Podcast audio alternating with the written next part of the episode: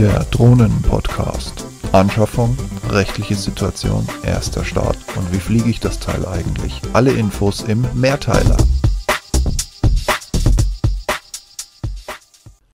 Hallo und willkommen zurück zu Teil 4 des Drohnen-Podcasts. Im Teil 3, was ich auch jetzt für den Teil 4 vorausschicken möchte, habe ich euch schon gesagt, wir reden über Stand Anfang August 2018, was die ganze rechtliche Situation angeht. Und ich mache hier keine Rechtsberatung. Ich möchte euch lediglich die Paragraphen und Papiere und Unterlagen ein wenig näher bringen, die ihr kennen solltet. Deshalb gehe ich auch nur kurzlich drüber, um euch zu sagen, wo ihr was findet. Und es würde mich freuen, wenn ihr zum Beispiel über eine Quelle wie Juris euch die Sachen aus dem Netz ladet und sie einfach selbst nachlesen könnt. Teil 4 ist also der zweite Teil ähm, des ganzen rechtlichen. Wie gesagt, ich werde hier im Hintergrund wieder ein bisschen blättern, weil ich hier sowohl den Ausdruck Luftverkehrsordnung, ich habe noch ein NFL für euch dabei, das ich zum Schluss noch vorstellen möchte und momentan sind wir nach wie vor in der Luftverkehrsordnung SERA Standardized European Rules of the Air, mit denen Deutschland ja einen Zwitterweg gehen musste. Ich habe es letztes Mal schon kurz angedeutet. Was ihr wirklich kennen müsst, ist der Paragraph 21a.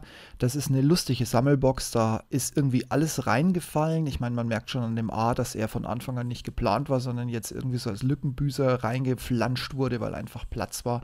Auf jeden Fall guckt euch den 21a bitte an.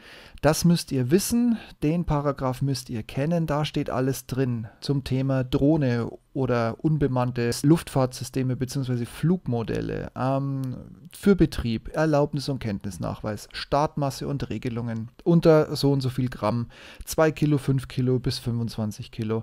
Da steht drin, wann ihr den Drohnenführerschein braucht oder was ein gültiger Ersatz dafür ist, also logischerweise der Pilotenschein. Da steht drin, welche zuständige Behörde erteilen kann, dass ihr eine Erlaubnis bekommt und ich habe es euch letztes Mal schon gesagt, Vorsicht, im schlimmsten Fall, wenn ihr da ein bisschen stunk macht, weil die Erlaubnis vielleicht nicht sofort auf Anhieb kommt, kann die Landesluftfahrtbehörde immer noch darauf bestehen, das ist so ein kleiner Schlussjoker, um uns alle abzuwürgen, dass ein Gutachter ins Spiel kommen muss. Naja, und zu guter Letzt, ganz wichtig, Verweis aufs Bundesnaturschutzgesetz und weitere Regelungen, die man kennen muss, damit man nicht blind irgendwo fliegt, wo man eigentlich doch nicht hätte fliegen dürfen, weil irgendwo fünf Kilometer weiter weg ein Schild stand, auf dem draufsteht Vogelschutzgebiet. Und dazu kommt noch ein Problem und das macht es ein wenig prickelnder, weil man äh, richtig Schwierigkeiten hat, es rauszufinden und es zum Beispiel auch ähm, Systeme, die einem Hilfe bieten wollen, wie zum Beispiel die App AirMap oder die App Fly2Map, auch nicht hundertprozentig wissen, ob das Bundesland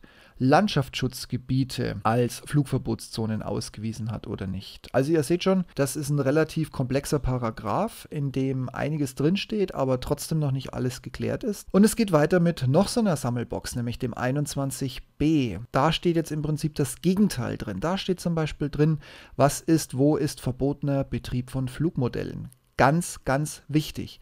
Und ansonsten habt ihr ein wunderbares Sammelsurium an Sachen, die ihr nicht dürft. Also ihr dürft nicht fliegen außerhalb der Sichtweite.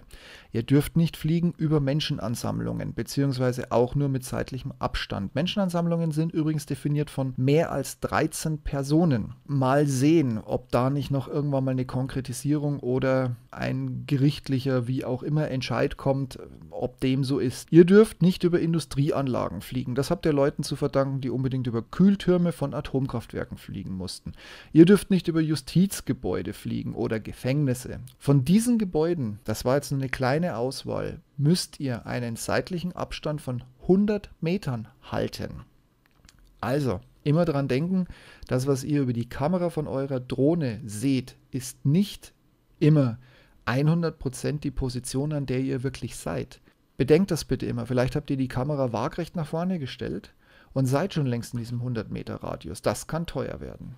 Ihr dürft auch nicht über Verfassungsorgane fliegen. In Berlin zum Beispiel haben wir das Problem, dass die Verfassungsorgangebäude, diese wunderschönen Bauten, die im Regierungsviertel zu finden sind, nicht überflogen werden dürfen. Ihr müsst euch fernhalten von Wasser-, Fern- und Bahnstraßen. Also ihr dürft nicht über eine Autobahn fliegen, ihr dürft nicht über Staatsstraßen fliegen, ihr dürft nicht über, oder anders gesagt, über die meisten, mehr oder weniger fast 99 Prozent aller Flüsse und Seen dürft ihr nicht drüber fliegen.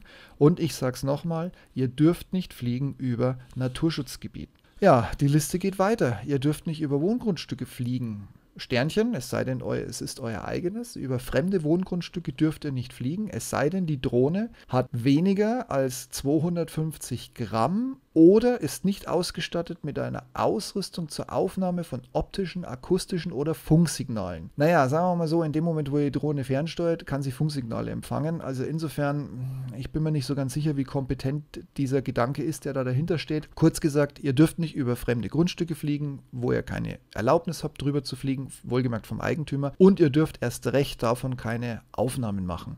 Und da jede Woche wieder irgendwo in wieder einer Zeitung irgendwo in Deutschland steht, dass wieder irgendjemand mit der Drohne vor dem Schlafzimmerfenster seiner Nachbarin oder seines Nachbars hing, das wird sich noch verschärfen. Vielen Dank an alle, die sich nicht daran halten.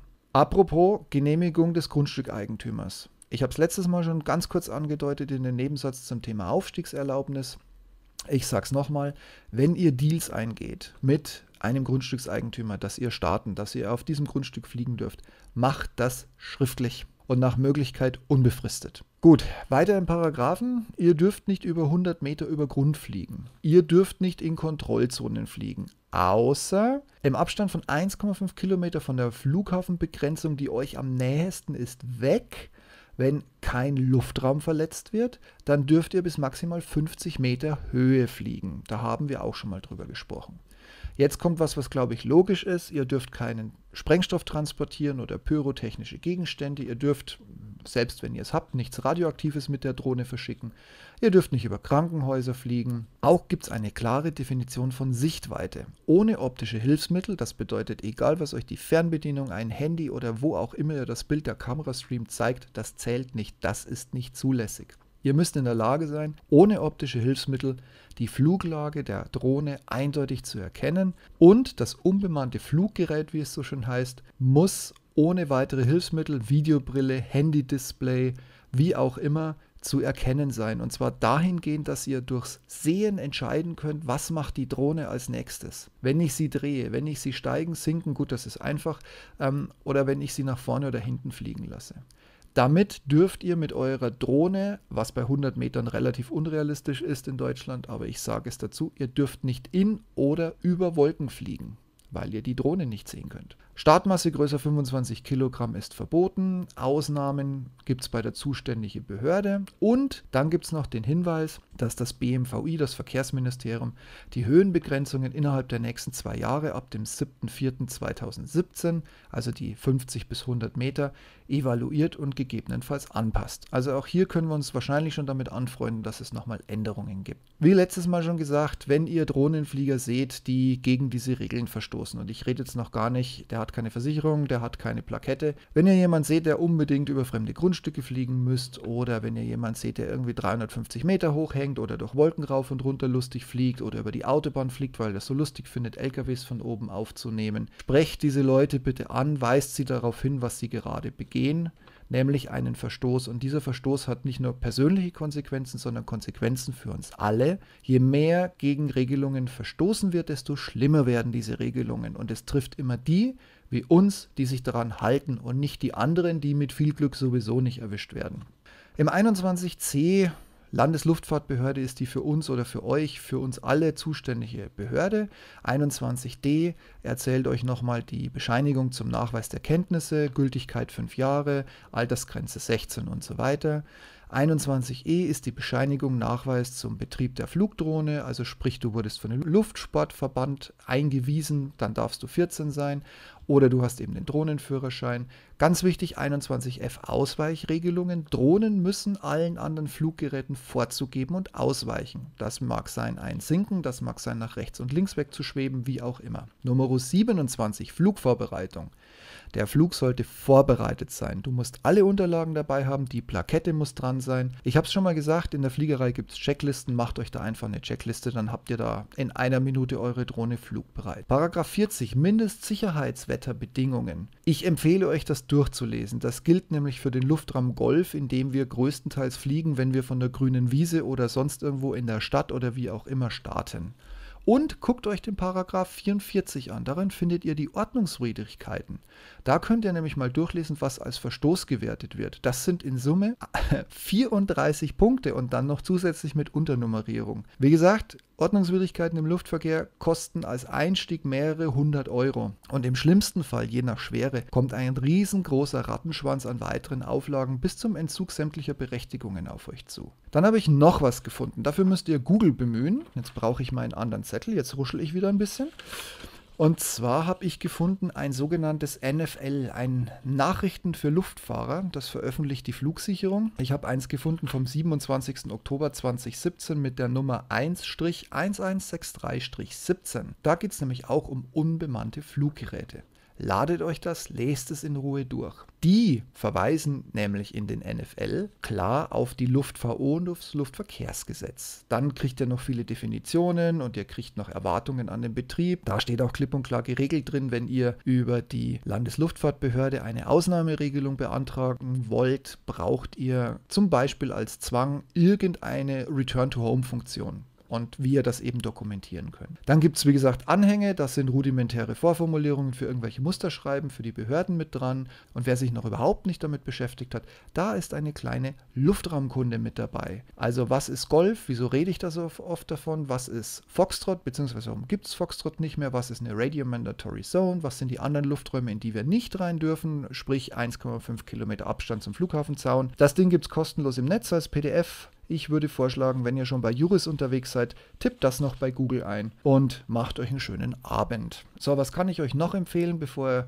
die Zeit von Teil 4 vorbei ist? Ich empfehle, guckt mal in einem Fliegershop, in einem Fliegerzubehör nach den sogenannten ICAO-Karten für VFR, also für Visual Flight Rules, für Sichtflug. Gibt es, wie gesagt, ich glaube, es waren 12 oder 16 Karten, in die sich Deutschland aufteilt. Besorgt euch die Karte in der Region, wo ihr am meisten fliegt. Ihr habt nämlich Sperrgebiete eingezeichnet, ihr habt Lufträume eingezeichnet, ihr habt Hindernisse eingezeichnet. Damit kann man recht gut arbeiten. Auch mit einer kurzen Einleitung durch dieses NFL, das ich gerade zitiert hatte. Dann besorgt euch, wie gesagt, eine Software oder eine App oder beides. Sinnvoll ist es, wenn ihr eine Wetter-App habt, die euch sagt, kann ich mit der Drohne fliegen, kann ich nicht fliegen. Da ist nämlich entscheidend unter anderem der Wind und die Böen und was wesentlich entscheidender ist als das, ist dieser unscheinbare Wert, der die elektromagnetische Ausstrahlung, Statik, was weiß ich, also der uns sagt, ob die Sonne gerade böse ist oder nicht, der sogenannte KP-Wert. Es gibt Apps, die das umsonst können, es gibt Apps, die was kosten.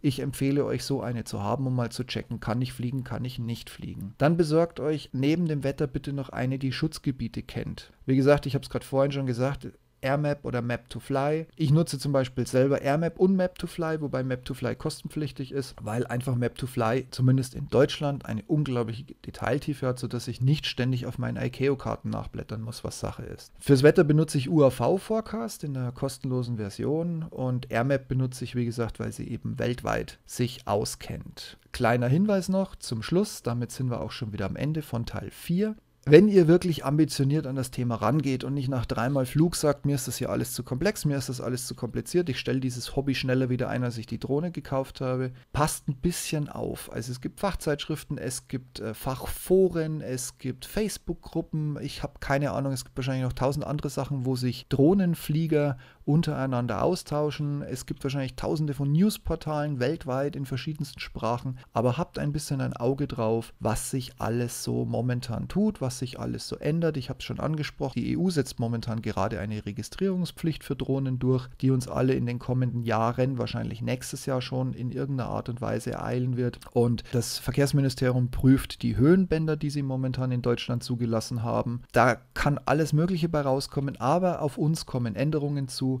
nicht vergessen, Unwissenheit schützt vor Schaden nicht. Also wenn ihr auf Stand heute glaubt, ihr wisst alles und euch nie wieder mit Aktualisierungen von Gesetzestexten oder mit neuen Regelungen oder was auch immer auseinandersetzt, kann Drohne fliegen zukünftig schlagartig teuer werden. Schlichtweg, weil ihr nicht mitbekommen habt, dass ihr da nicht mehr fliegen dürft oder zu hoch fliegt oder zu weit fliegt oder was auch immer. Gut, das war's mit der absolut trockenen Materie. Ich möchte im nächsten Teil, im Teil 5, ein bisschen eingehen in, wie sieht es denn aus mit dem ersten Flug. Da machen wir nochmal die Zusammenfassung von Teil 1 bis Teil 4, also von dem gekauften Modell bis hin zu einer kleinen Checkliste und weiter über die rechtlichen Voraussetzungen. Wie finde ich, wo ich hin muss? Wie kriege ich meine Drohne sicher in die Luft? Und es ist wie überall so, rauf ist einfach, oben bleiben ist erfahrungsgemäß auch einfach, runterkommen ist die große Kür. Also wie komme ich wieder runter damit? Wie checke ich idealerweise vor jedem Flug, ob die Drohne in Ordnung ist, dass sie mir halt nicht aus hoher Höhe abstürzt, sollte einer der Props zufällig irgendwie defekt sein und so weiter und so fort. Aber bis dahin, ich wünsche euch, auch wenn es böse sich anhört, ich wünsche euch trotzdem einen interessanten Abend, den ihr euch macht, wenn ihr euch an die Gesetzestexte und das NFL ransetzt und eventuell mal das Internet Internet nach verschiedenen Quellen für Drohnen-News und äh, Pilotenzubehör durchstöbert. Macht euch dann einen schönen Abend und nehmt euch die Zeit, das ist wichtig. Und wir hören uns zum nächsten Teil. Macht's gut, bis zum nächsten Mal und Blue Skies and Happy Landings. Ciao, ciao.